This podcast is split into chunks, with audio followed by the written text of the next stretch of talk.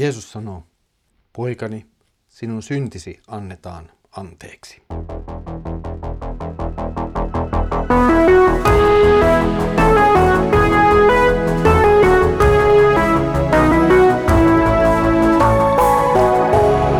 Kirjoitusten pauloissa. Tervetuloa taas Kirjoitusten pauloissa Raamattu-podcastin ääreen. Käymme yhdessä läpi Markuksen evankeliumia ja olemme nyt päässeet Markuksen evankeliumin toisen luvun äärelle. Jeesus on juuri edellisessä jaksossa tehnyt puhtaaksi spitaalia sairastavan miehen.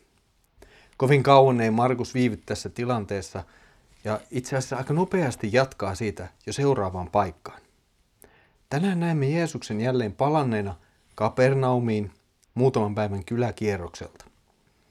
Jeesus opettaa väkijoukkoa ja hänen luokseen tuodaan halvaantunut mies. Jeesus parantaa tämän miehen ja sanoo tälle jotakin hyvin yllättävää. Näistä Jeesuksen sanoista ei puolestaan sitten innostu nurkassa murmuttavat kirjanoppineet. Olemme tänään jakaneet kertomuksen kahteen osaan. Tänään katselemme Jeesuksen toimia halvaantuneen miehen kanssa. Seuraavalla kerralla sitten palaamme kirjanoppineiden kommentteihin, jotka he lausuvat ja murmuttavat liittyen tähän tapahtumaan. Luemme nyt Markuksen evankeliumin toisen luvun jakeet yhdestä viiteen. Jonkin ajan kuluttua Jeesus meni taas Kapernaumiin. Kun ihmiset kuulivat hänen olevan kotona, väkeä tuli koolle niin paljon, että kaikki eivät mahtuneet edes oven edustalle. Jeesus julisti heille sanaa. Hänen luokseen oltiin tuomassa halvaantunutta. Saaresta kantamassa oli neljä miestä, jotka eivät tungoksessa kuitenkaan päässeet tuomaan häntä Jeesuksen eteen. Silloin he purkivat katon siltä kohden, missä Jeesus oli, ja aukon tehtyään laskivat siitä alas vuoden maton, jolla halvaantunut makasi. Kun Jeesus näki heidän uskonsa, hän sanoi halvaantuneelle, poikani, sinun syntisi annetaan anteeksi. Jeesuksen paluu Kapernaumiin ei jäänyt salaisuudeksi. Viesti Jeesuksen olemista kotona oli saavuttanut kansan, ja ihmiset löysivät hänet tungeksien sitten Jeesuksen kodin eteen. Jeesus ei ajanut näitä ihmisiä pois, vaan julisti heille Jumalan sanaa. Joukkoa oli sen verran Jeesuksen kodin edessä, että se muodosti esteen kaikille päästä oven eteen tai kovin lähelle Jeesusta. Kuitenkin neljä miestä oli tuomassa halvaantunutta Jeesuksen luo. Mutta tilanteessa heillä ei ollut mahdollisuutta viedä halvaantunutta Jeesuksen eteen, koska väkijoukko peitti tuon tien. Miehet eivät tässä kohtaa luovuttaneet. Miehellä putosi poletti ja he keksivät keinon saada mies Jeesuksen luo tuosta väkijoukosta huolimatta. He onnistuivat jotenkin kiipeämään katolle ja raahaamaan myös halvaantuneen kanssaan sinne. He purkavat kattoa ja laskevat miehen sieltä, miehen sieltä alas. Tämä katon purkaminen on, on hauska yksityiskohta, joka viittaa jonkinlaiseen silminnäkijä todistukseen. Ehkä Pietarin muistoon siitä, että hänen talonsa kattoa purettiin. Tiedä sitten, vaikka Pietari olisi joutunut itse tuon katon lopulta korjaamaan. No, sitä emme tietenkään tiedä, mutta se lienee mahdollista, jos kyseessä oli Pietarin talo. No, nyt siihen olennaiseen. Miehet laskevat halvaantuneet alas katosta Jeesuksen viereen. Siinä mies nyt on. Hän makaa jonkinlaisessa systeemissä, jossa hänet on laskettu alas ja Jeesus on siinä vieressä. Jeesus näkee näiden miesten uskon.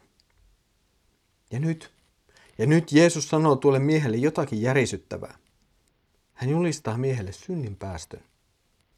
Tuossa hetkessä Jeesus antaa miehelle hänen syntinsä anteeksi. Tämä ei ole mikään pikkujuttu tai ohimennen sanottu toivotus.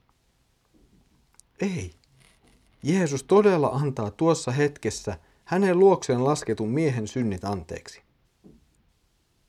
Syntien anteeksi antaminen on oikeus, joka kuuluu vain ja ainoastaan yhdelle. Tämä yksi on Jumala. Vain Jumala voi antaa syntejä anteeksi. Nyt Jeesus kuitenkin antaa hänen edessään olevan miehen synnit anteeksi ja tekee sen täysin julkisesti. taas paljastuu jotain uutta Jeesuksesta. Olemme nähneet, että Jeesuksen opetukset herätti kansan ihmettelemään. Hänen opetuksensa oli jotakin uutta ja erilaista. Se viesti voimaa, jota ei ollut muiden opettajien sanoissa. Lisäksi Jeesus oli parantanut sairaita. Markuskin on kuvannut jo näin evankeliumissa alussa Jeesuksen parantavan useita sairaita. Ja aivan kuin tämä ei olisi tarpeeksi, niin Jeesus myös ajoi saastaisia ja pahoja henkiä ihmisistä, ja henget tottelivat häntä. Jeesus alkaa näyttäytyä poikkeukselliselta henkilöltä.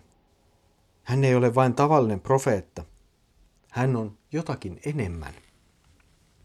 Ja nyt sitten kaiken jo edellä tapahtuneen päälle Jeesus antaa tämän miehen synnit anteeksi.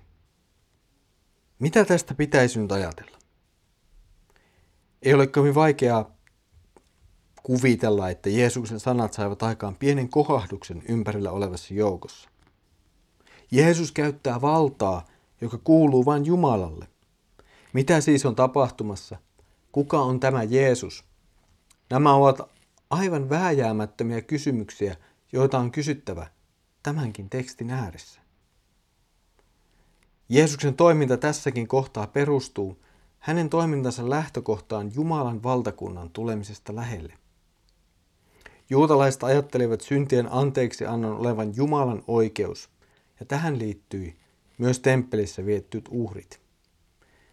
Jumala sekä järjestää uhrien kautta sovituksen synneistä, että sitten antaa ne anteeksi. Tämä oli se järjestys, jonka Jumala itse oli antanut omalle kansalleen Israelille. Nyt Jeesuksessa paljastuu jotain uutta. Syntien anteeksi antamus sidotaan nyt Jeesukseen. Jos hänellä on käsissään valta julistaa synnit anteeksi annetuiksi nyt ja tässä hetkessä, niin varmasti hänellä on käsissään myös syntien sovitus. Jeesus tekee itse asiassa itsestään melkoisen väitteen.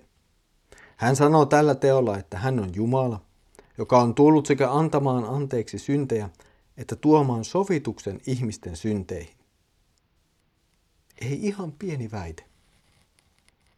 Tätä kysymystä on pohtinut myös kirkkoisa Krysostomos ja tehdään nyt hyppy historiaan ja kuullaan hänen sanojaan. Hän tuumaa, syntien anteeksi antamuksen jakaminen, joka kirjanoppineiden mukaan oli yksin Jumalan tehtävä, välittömästi nosti esiin kysymyksen Jeesuksen identiteetistä. Ihmiseksi tulleena Jumalana, samaa olemusta olevana kuin Jumala, hänellä oli auktoriteetti maan päällä toimia Jumalana.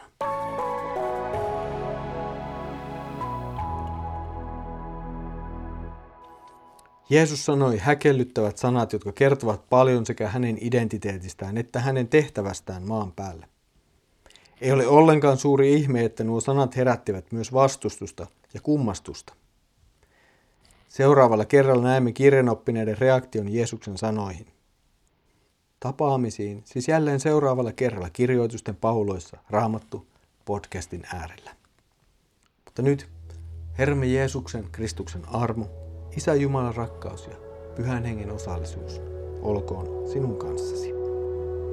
Amen.